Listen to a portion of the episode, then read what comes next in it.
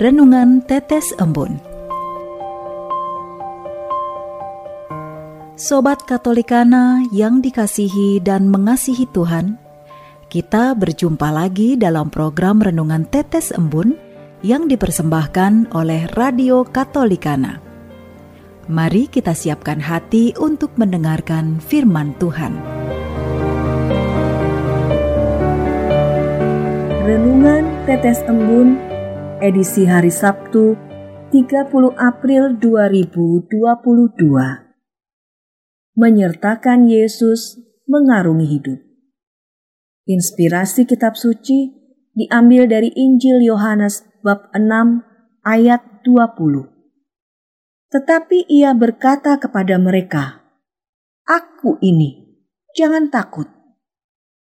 Sobat Katolikana, ketika kita menjalankan perahu kita, entah itu gereja, perusahaan, lembaga pendidikan, ataupun keluarga kita sendiri. Ada kalanya badai melanda dan mengguncang hidup kita dan menjauhkan kita dari pantai tujuan kita.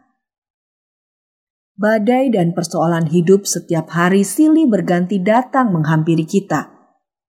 Mulai masalah ekonomi sampai masalah relasi dengan orang lain. Karena panik, kita sering malah bertengkar satu sama lain. Dalam situasi ini, timbul juga rasa gelisah tatkala kita merasa Tuhan tidak menyertai kita pada saat-saat sulit tersebut. Kita membutuhkan Yesus untuk setia pada tujuan. Keluarga yang tertimpa badai ekonomi akan mulai saling menyalahkan sehingga nyaris berantakan. Suatu kepanitiaan dalam gereja juga dilanda badai persoalan dan mereka saling menyalahkan. Puji Tuhan, kehadiran Yesus menyadarkan akan tujuan mereka bersama. Mereka bersatu kembali dan bekerja sama mencapai tujuan bersama. Tuhan Yesus yang menguasai gelora laut dan samudera mau tinggal di dalam bahtera kita dan mengantar kita sampai ke tujuan. Untuk itu, mari kita membuka hati untuk melihat kehadirannya dan mengundang dia masuk dan terlibat dalam hidup dan karya kita. Saat kita mempersilahkan Tuhan masuk dalam perahu hidup kita, maka kita akan sampai ke tujuan dengan selamat marilah berdoa. Ya Tuhan, penguasa alam semesta, ke dalam tanganmu kuserahkan diriku dan keluargaku.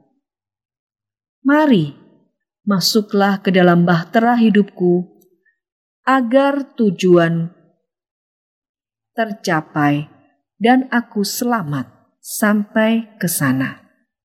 Amin.